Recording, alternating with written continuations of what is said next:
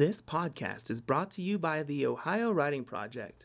OWP supports teachers from all over Ohio and celebrates the professionalism, expertise, and talent of our state's educators. Ohio Writing Project, teachers teaching teachers.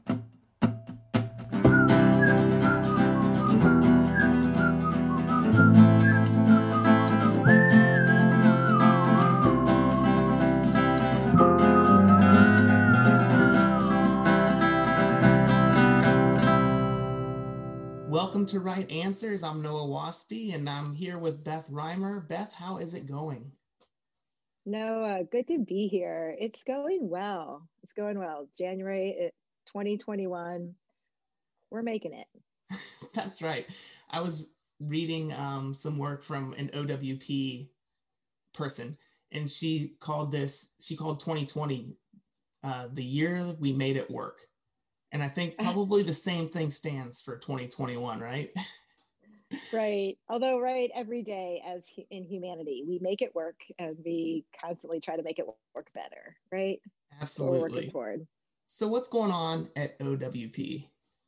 Good stuff. Always good stuff. We have a, um, we've been working on professional writing groups, working on proposals and supporting each other as writers. So, if you are listening to this and you are interested in writing that maybe that writing is poetry or short stories or edit- editorials or you know sharing your teacher practice we have that community going. So i'm so excited about that. And we have our teachers writer class starting as well as our weekend workshop about teaching small which is also about making it work. I love it so let's go ahead and get into our poem. This is a poem that you recently shared with the uh, list serve, the OWP list serve. And if you're not on the OWP list serve, you need to do some OWP stuff, get connected so you can be on, because they're const- constantly, teachers are sharing really cool ideas um, and connection opportunities. So recently you shared this with our group. It's called Burning the Old Year by Naomi Shihab Nye. Would you like to share that with us, Beth? I would, but can I tell you a secret about yeah. one of the reasons I love this? I mean, one, I love all of Nye's work, one of my favorite poets. But um, so I, you know, was lucky enough to catch one day that Nye was coming to our local library and I was like, I'm there, front row. so she's reading, and I'm watching her read and enjoying every minute of it because, um, you know, she was, she is passionate and warm and strong in her words and her poetry and her being in the space. And I'm just watching her um, with such adoration. So I went up to get my books signed, right? Standing in line. And she looks at me, Noah, and she said, Thank you. Thanks for smiling while I was reading. I always get nervous. I felt like I had a friend. And I was like, What? I'm your friend?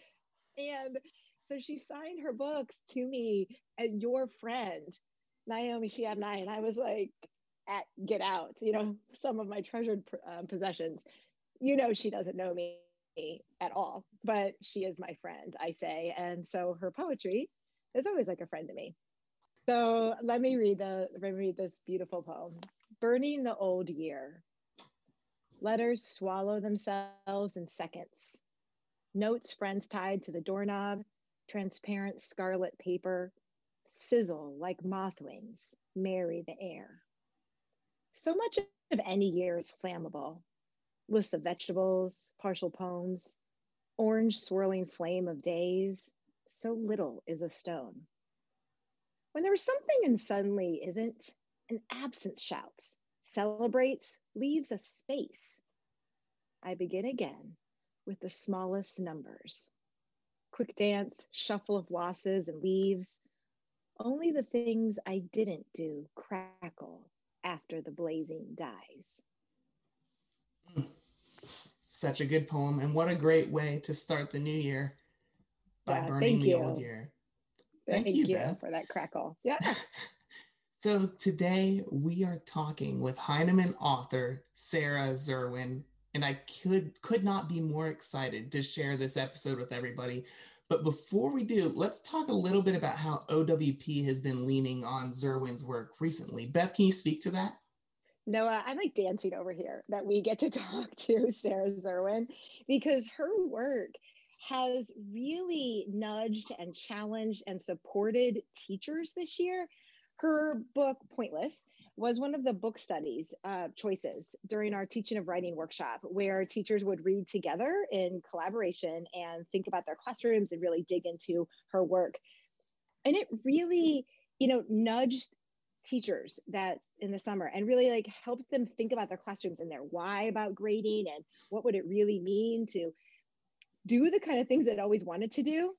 And then since then, knowing her, her work is just like keeps coming back. I keep getting emails from teachers saying, I I've changed things. I'm taking her lead and this year and my students' responses are better for, it. Like over and over again, they keep saying that. So I'm so excited for all of us to really think about and be challenged by the the model that Sarah puts forth, um, her purpose and her rationale, and maybe giving us little guidelines of how it looks, right?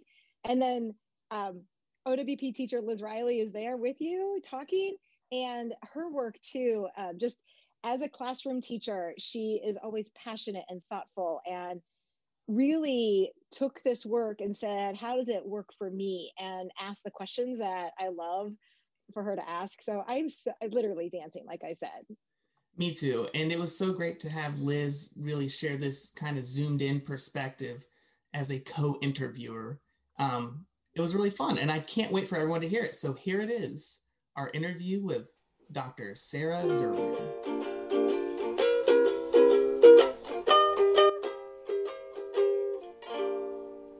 And so the thing is, um, there's this points for compliance exchange that sits in the center of our classrooms where if you're grading traditionally, where um, we, you know, ask students to do things, they do them, we give them points, they can cash in for grades, and everything kind of orbits around that. And so if you remove that center, you have to replace it with something else.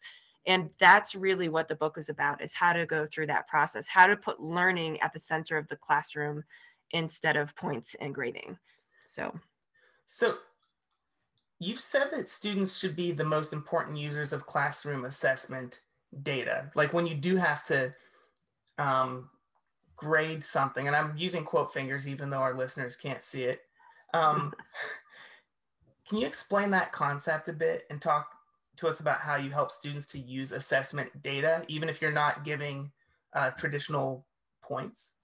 Yeah, absolutely. And so if we're centering on student learning over everything else, then we really have to think about producing classroom assessment data that students can use to mm-hmm. track their learning and using our grade books as a place where they can go to see um, really how they're doing and not so much like they're just waiting for the teacher to put in a grade to tell them how smart they are but actual like qualitative data that they can look at in the grade book that helps them see where they're learning and where they're growing and where they need to work a little bit more and the thing is, like, for now at least, um, we all end up putting a grade in at the end that goes on a transcript or whatever. And that, like, I realized that there are there are multiple audiences for that grade. There's you know the student the parents there's my school district that collects data on that there's um, college admissions officers there's um, car insurance companies i mean future employers and i honestly can't like assure each of those audiences that that letter grade is telling them exactly what they want it to tell them.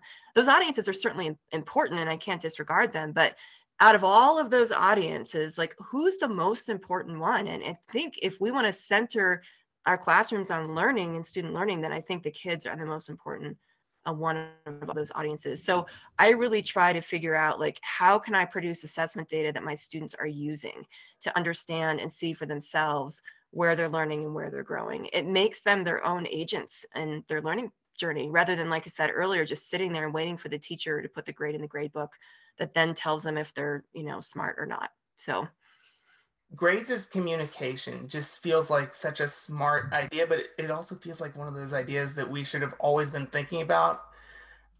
Yeah, I mean, I've I've found that um, in various places recently, like I just think people don't think about the grading piece.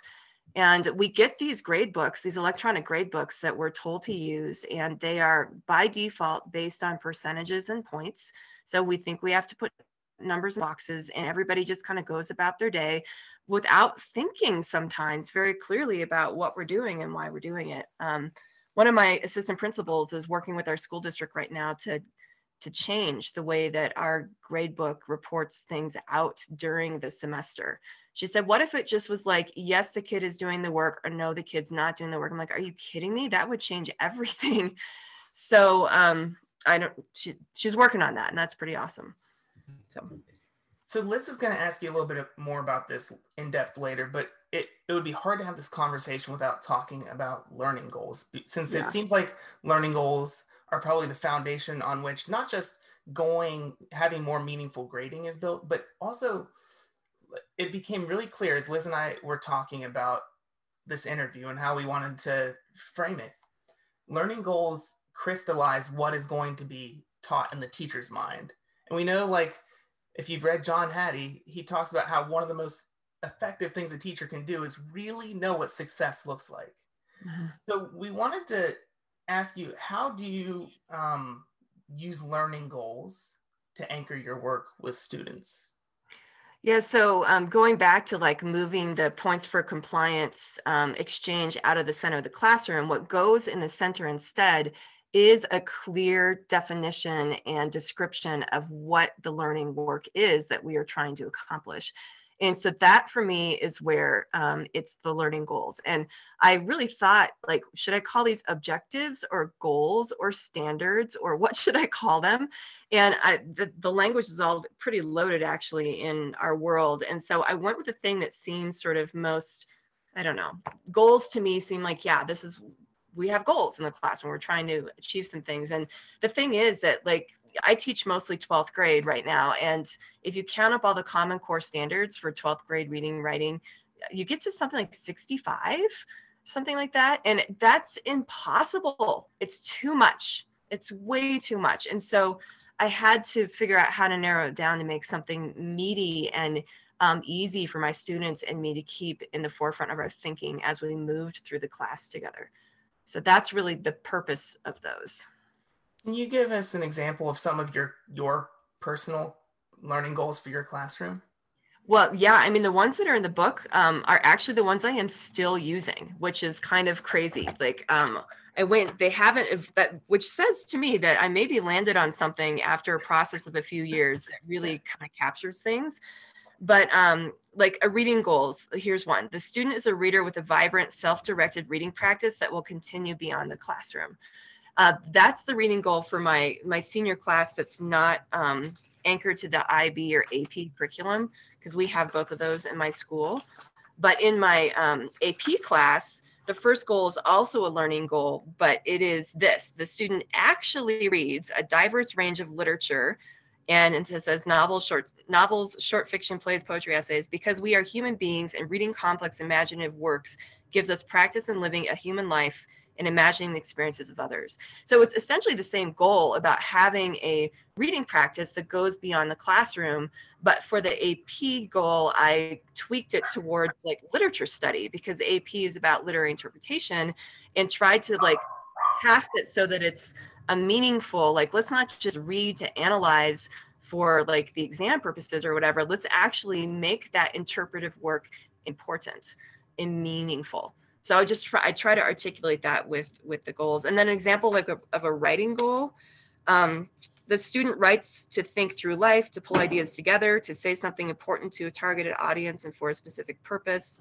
The student is intentional about form and flexible to meet the challenging the changing needs of audience and purpose. There's kind of a lot in there but it's really ultimately about like you're writing because you're a human and you have things that you want to say you know and um so anyhow i just try to make them sort of bigger and more authentic and get rid of all of the the teacher language and and all of that.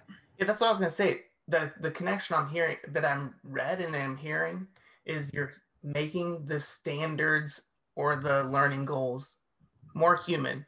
You're making them into things that are not just things that a student needs to do because someone told them but you're making it into why somebody would want to learn why somebody would need that info that skill or strategy and it, it seems like to be able to um, do any of this work whether it's just teaching students well or giving the feedback well so that students will use it and learn and grow that there needs to be a sense of trust and a sense of community.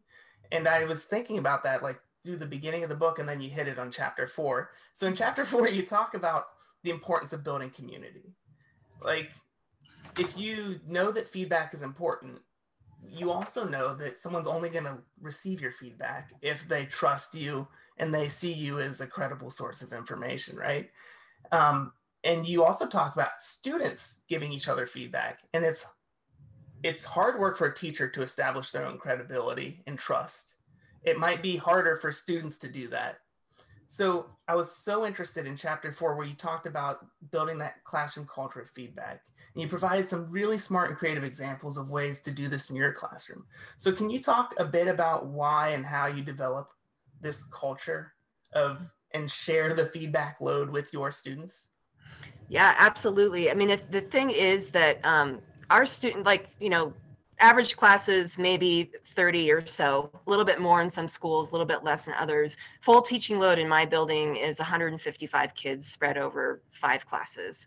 Um, other schools it's higher than that. Other schools it's lower than that right? And teaching writing and um, especially is like kids need to have feedback on their work and they need to have it constantly. And there is no way that one teacher can provide enough feedback for all of those humans alone. There's just no way. So we really have to figure out how they can help us with that feedback load. And so I think that for me, it starts number one with getting the kids comfortable with each other and getting them um, feeling safe in the room as much as possible. And so I really work on small group um, cohesion and I build, I call them pod groups that they're in for uh, extended periods of time, sometimes for a whole semester. It just kind of depends on how they're going. And then I might shift them and move them. And in fact, during um, this weird, disrupted year, the pod groups have been critical because um, we've been mostly online so far. We're going to be moving a week after next into a two day a week hybrid sort of thing for kids. But um, during, especially during the online stuff, I made pod groups. I had the kids tell me who's in this class that like would be a good positive force for you to work with because um, I wanted to anchor the connections they already had with each other because I can't build them in person in the classroom. And so I made these pod groups and they became these little tiny communities that uh, drew the kids to each other and drew them to the class and made them feel like they were more connected to the course, even though we were just working with each other via, you know, video chat. And so, um, so those small groups, whether we're in person or not, are so important. It becomes this other small community in the room where kids feel like ownership and connection and they belong and uh, sometimes that's what keeps them coming into school and like my or into my class and my my goal is that for those small groups they naturally turn to each other for feedback and so they're getting feedback from each other constantly like hey i wrote this thing can you look at it? or hey i had this thought last night about the book what do you think? and that um that kind of thing that once it's happening naturally is what i go for.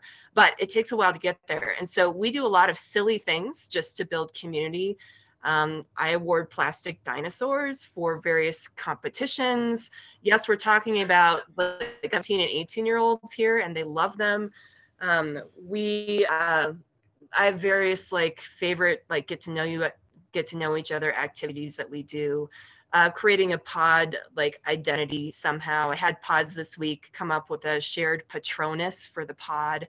Um, so they had to talk to each other to figure out like, is there some animal they all have in common that kind of speaks to them, kind of thing that could be their shared pod patronus. So lots of silly stuff that gets them talking to each other and it goes a long way to making things comfortable. Also in the classroom when we're in person, I do whole class community building. One of my favorite is just a series of this and that questions where it's like if you like this or that like dogs that side of the room cats that side of the room go. Now talk to each other. Why are you standing where you're standing? And then get a few kids to report out. I mean it's silly and goofy but five minutes spent doing that goes a long way to get kids feeling connected. And then in terms of sharing the feedback load I've been working more and more on like empowering individual kids to be the driver of the feedback that they need. And that maybe they don't even um, need, they don't need me. of course, they get my feedback, but um, you know, maybe they need me less. And one key with that is um, teaching them how to use mentor texts and seeking out mentor texts. Like, how do you actually use mentor text to help you figure out what you can do to revise a piece of writing? So, like, really getting into the in the details with them about what it looks like to do that work. So I've been doing more and more of that. And then the other piece too is um, so I, I, cultivate these pod communities, but then I don't actually require them, at least during online teaching this year, I haven't re- required them to necessarily use their pod in class for feedback because um, sometimes they're still just not totally comfortable, you know. Um, and so I'll say to them, you know, you need, so we're going to do this revision work, and there's a couple steps in the revision. One is finding a mentor text that you can use to help you um, envision, you know, where you want to go with the work. The other is getting feedback from a reader. And your reader could be somebody in the class or it could be somebody else outside of the class. But either way, your job is to set that reader up to give you the feedback that you need. And so we'll talk about we talk about feedback frameworks and like how do you set up the writer's memo so you get the feedback that you need? And how do you train your feedback person if it's like your parent? And I'm here to hear me talk about what good feedback looks like. How do you train that person to, to like really give you the kinds of comments you need? Just really to like put the locus of control on the student. And it's been really wonderful this year because i've gotten i've seen lots of notes in the margins from parents and um, siblings who are away at college and like uncles and friends that are in other classes and and just i just think it's so wonderful like i imagine this kid sitting there like all right who who can i reach to in my life to give me feedback on this and I just think that's really, really, really lovely. So I'm just trying to really empower them to, um, or show them that they have the power to, um, to be in charge of like getting their piece of writing to be better by seeking out the feedback that they need. So it's, just beautiful because, like, I know I'm supposed to focus on writing in this interview because, you know, we're writers and it's the Ohio Writing Project, but I'm just thinking about the friendships that these kids are able to form that they might not have formed, and the deepening of the friendships and the deepening of the relationships with the people in their lives that you're helping them build through writing. It's hmm. just, I mean, it's just you're helping them become deeper humans, not just good writers, which is, I mean, we want both, right? Yeah. so we do. And school should be about that about developing the humans. Yeah. Sorry, go ahead, Liz. Sorry. With the feedback then, like where do you I this is kind of skipping ahead, but so when do you give them the feedback in the process? Does it just depend on the situation? Is it more in the final stages of things? Is it initial? Is it when they need it? I guess that's more of a practical question, but I love how you're empowering them, but then when when do they get your eyes on the work? I guess. Yeah. I'm really glad that you're asking that because I think teachers have to be incredibly intentional about that piece because I think our gut reaction is that I have to look at everything. And we don't have time to look at everything, right? Like, I need to be a mom and a wife and a sister and a daughter and a, a dog owner. And if I don't go to yoga, I'm all those people in my life are going to be unhappy. You know, I've got to sleep. you know i need to feed myself like it all all of it plays in and i can't look at everything. So I think it's really important for teachers to think like, where would my feedback be most effective? Most effective. And so here's an example. In my um, my senior um, it's called senior literature composition and communication class it's the learning goals that are at the foundation of the book pointless. Uh, what we did this term is the students would write um, a couple of drafts um, over two weeks and on those drafts, I would look pretty quickly and I would just give them one comment that would say, if you were to revise this, here's what you maybe could work on. One comment. And then um, in the third week, they would pick one of those two pieces and they would revise it. They'd go through all the steps of the revision process, which was find a mentor text, get feedback from a reader, and then I would dive in again after I had done that. Um, I didn't mean to turn my camera off there. Um, I would dive in again after they had gotten that feedback and I would take a look and see what I could offer to help them continue to grow the piece of writing. So, um, yeah, so it's definitely not a lot of feedback on everything. I just have to think like, where is my feedback most helpful to them to grow them and move them forward? There's a lot of stuff my students do in my class that I look at very quickly just to see that they're engaging in the work and to get a sense of how it's going so to inform my instruction but i really am trying to even more and more and more as the years go on try to figure out like like where minimally can i be most impactful with my feedback and work? And certainly not on something that like not a lot of feedback on something that i'm not going to ask the kids to revisit and keep working on. And now that i don't put grades on things i don't have to like write comments to justify the points i took off so. It's just comments. Yeah. Yeah.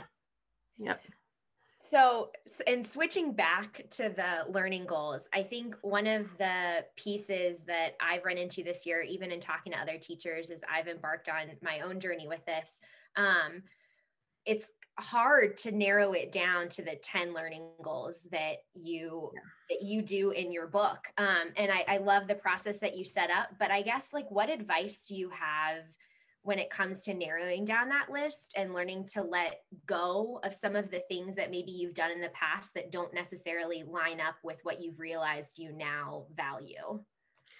Yeah, the letting go is hard because we really try to um, we want to put so much in that is meaningful and that we feel is meaningful the this pandemic and the teaching the pandemic has been an interesting challenge in that um, i don't know how your schools are doing things but in my school, we've been asked to make our semesters, all the stuff we do in one semester, we do now in a quarter.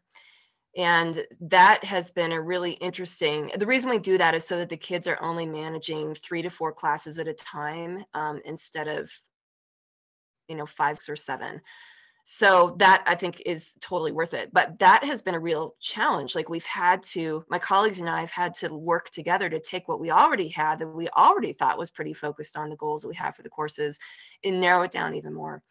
And that's it's hard because we've had to say oh we have to set that thing aside we we're not going to be able to do that thing we normally do and that's really really hard but i think that it's actually something that we need to keep doing again and again and again like it starts by realizing we actually cannot teach everything that we are expected to it is impossible if you try to do it you're not going to do any of it well so like um going back to like sort of the assessment gurus they have been saying for years that like kids can see any target that they can see clearly and that holds still for them and the same goes with like our overall goals with the learning learning goals for the class. Like they can understand what we're doing if they can see it clearly and it makes sense to them. So narrowing it down to those 10 goals i think creates 10 or less if you can even creates a really clear target for everybody to um, to focus on. And it's really assessment 101 from there like what are you teaching? Like what are your goals and then how are you going to do that how are you going to ask the kids to engage in it and then how are you going to know that they've actually met them i mean it's what we've all learned in assessment courses when we learn we're learning to be teachers and uh, from there you know it's really you've got to look at everything you're doing in your class. Like, does it anchor on one of those learning goals that you've just come up with? And if it doesn't, then it needs to go. Like, we have to constantly jettison the stuff that we're doing that gets in the way of the kids doing the most important work. We have to be vigilant because we can't i mean we are constantly like oh i'm just going to do that one thing it'd be really fun and then all of a sudden we don't have enough time to do everything you know and it's hard. I mean, my lesson plan for yesterday, holy crap, I needed, we have 90 minutes. I probably needed like two and a half hours. I don't know what I was thinking. So halfway through, it's like, okay, we're, we're changing everything. so. So that actually leads into my next question because time in particular this year mm-hmm. is so weird and we have so little time for all of the things that we used to have so much time for. And I think what I have found is so important in your book and what you're talking about here is that idea that students are constantly reflecting on how they're doing, that they're taking more mm-hmm. ownership. Um, yeah. So for you, how how are you fitting in that reflection piece this year with your students, or I guess what does that look like on a really practical or even like day to day basis in a way that might be different or similar to the way that you've done it in years past? Yeah, I mean, we're actually doing it a little bit more often this year because the class is condensed. I've got, you know, four 90 minute class periods a day with each class, and it's actually more class time than I would normally have with them. And so, um, it, usually I do once a week, like every Tuesday, maybe towards the beginning of the week, where I ask the kids to look at their their learning goals that they chose for themselves and their i have them set up these pages to track their progress so that they can get a sense of where they're how they're doing um, with their goals. So I have them reconnect with those once a week usually, but I've been doing that twice a week, uh, usually Tuesdays and Thursdays. And honestly, it doesn't take very long to like actually achieve what it needs to achieve because the point is that they have their goals they've set for themselves in front of them at least twice a week and they're looking at them at least twice a week. I mean, if you've had, you know, we've all had goals that we've set and like we know that we're most successful if we keep connected with our goals and keep an eye on how we're doing. So that's the point of it is to try to just keep them connected with their goals. And so it might take two to three minutes. And I actually will say, all right, guys, here's my tracking page, my goal tracking page in my writer's notebook. Let me tell you how I'm doing on each of my goals. All right, now your turn. Go. You've got two minutes.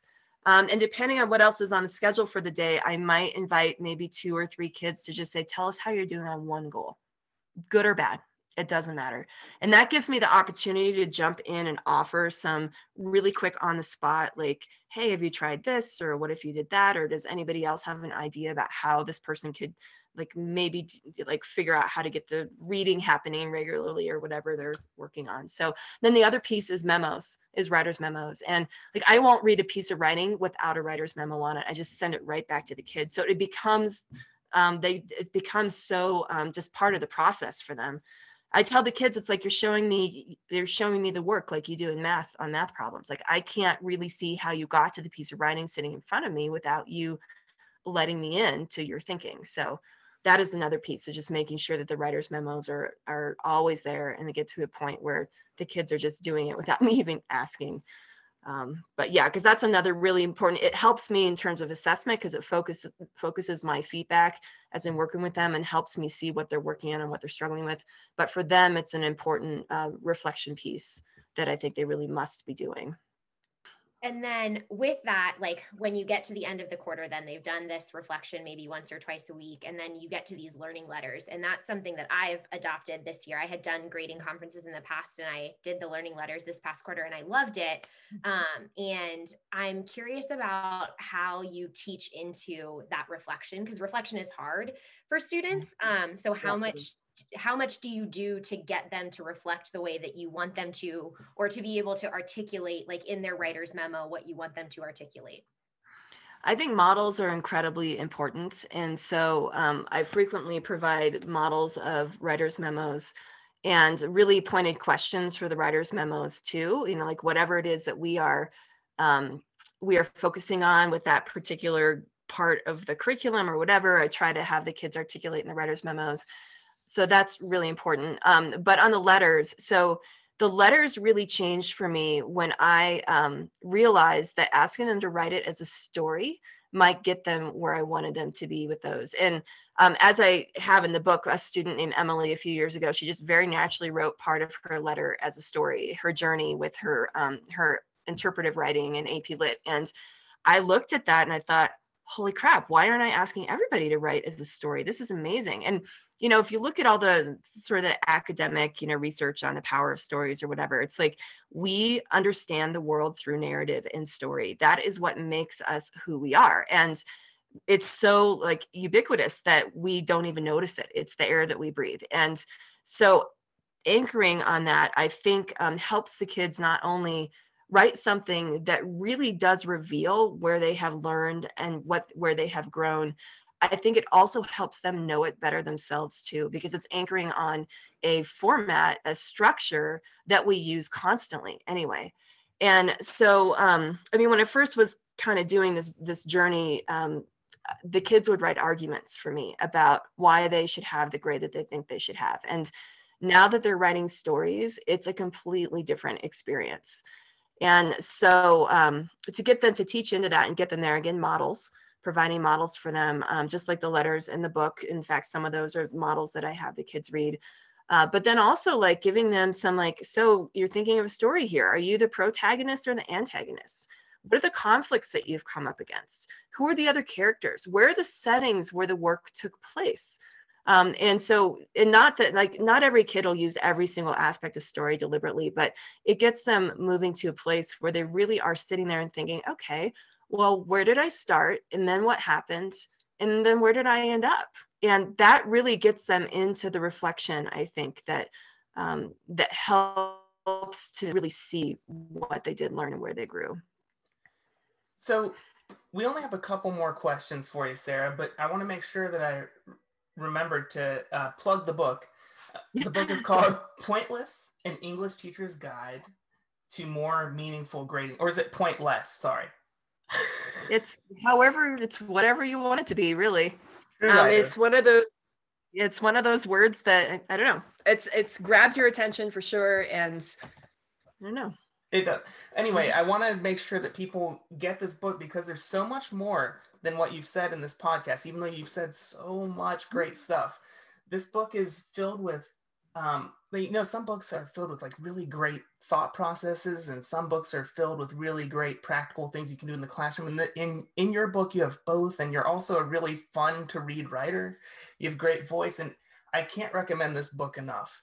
But I wanted to, like, toward the um, in an in an article in a blog post you wrote for Heinemann uh, over the summer, I you were talking about planning for an uncertainty, and toward the end of that post, you said, "My hope is that I'll come out on the other side of this this experience with a classroom that is kinder and more flexible to welcome each of my students exactly as they are."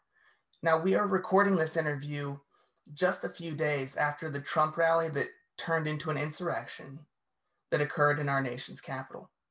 Can you talk a bit about the importance of a kinder, more flexible classroom during these scary times?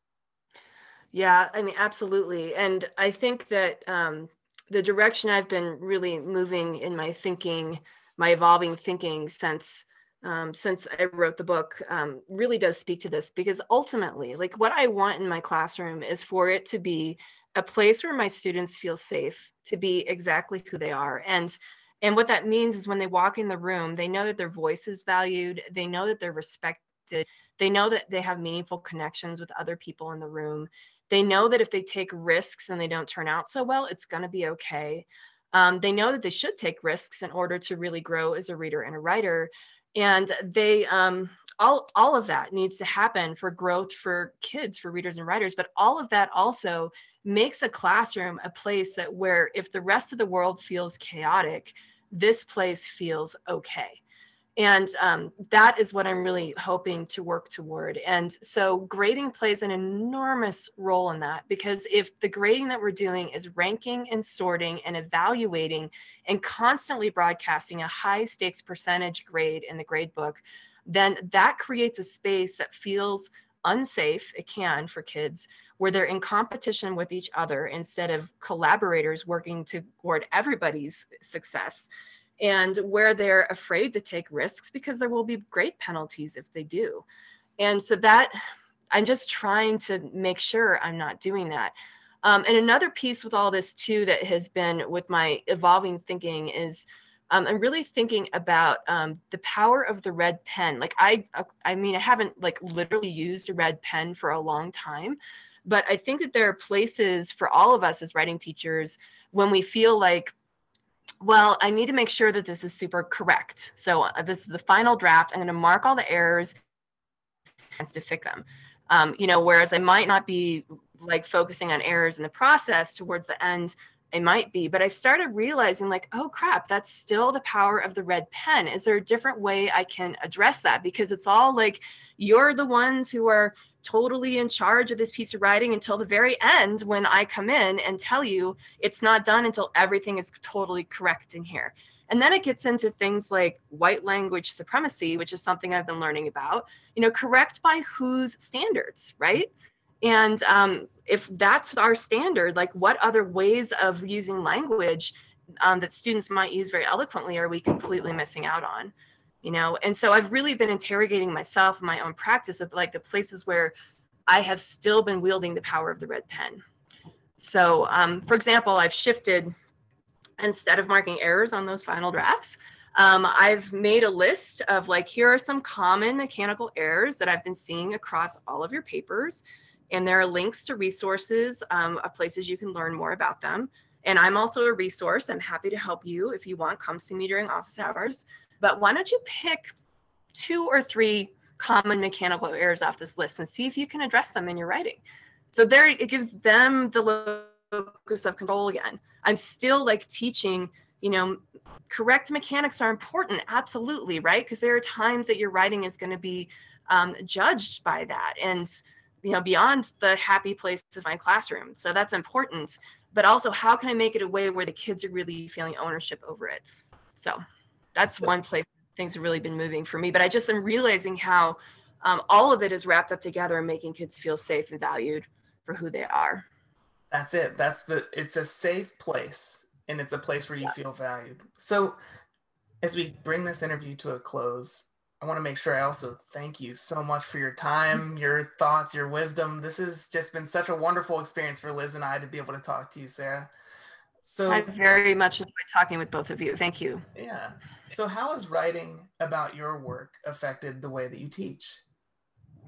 Oh, it's it's great. I I think um, I am so much more intentional about what I'm doing in my classroom uh, because of the process of having to write about it to the level of clarity where an editor and a publisher is like, all right, cool, we'll publish that. Um, it's, you know, it's this like constant reflection. Like I know that the the the book wouldn't have worked if I wasn't like in the classroom doing the work at the same time, right? And I know that my teaching in the classroom was better because I was writing the book. It just gives me this chance to really reflect constantly over what I'm doing in the classroom thinking about how can i make this you know clear and meaningful for readers um, once i once i actually get it down on the page so and that um, goal of trying to make it clear meaningful for readers actually makes it clearer and more meaningful um, in my classroom for my kids. So i think that the teaching makes the writing better and i think the writing makes the teaching better.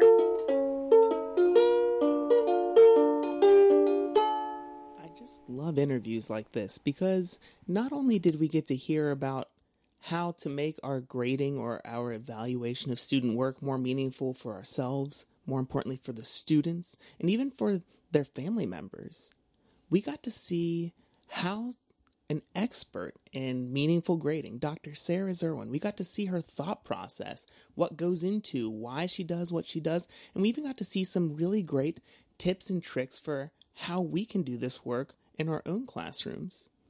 To find out more about Dr. Zerwin's work, uh, check out our show notes. We have links to where you can follow her on Twitter. We also have a link to her newest book, um, as well as links to uh, where you can find Liz Riley, our co host, on Twitter. So be sure to check out those show notes. And as always, thank you so much for listening.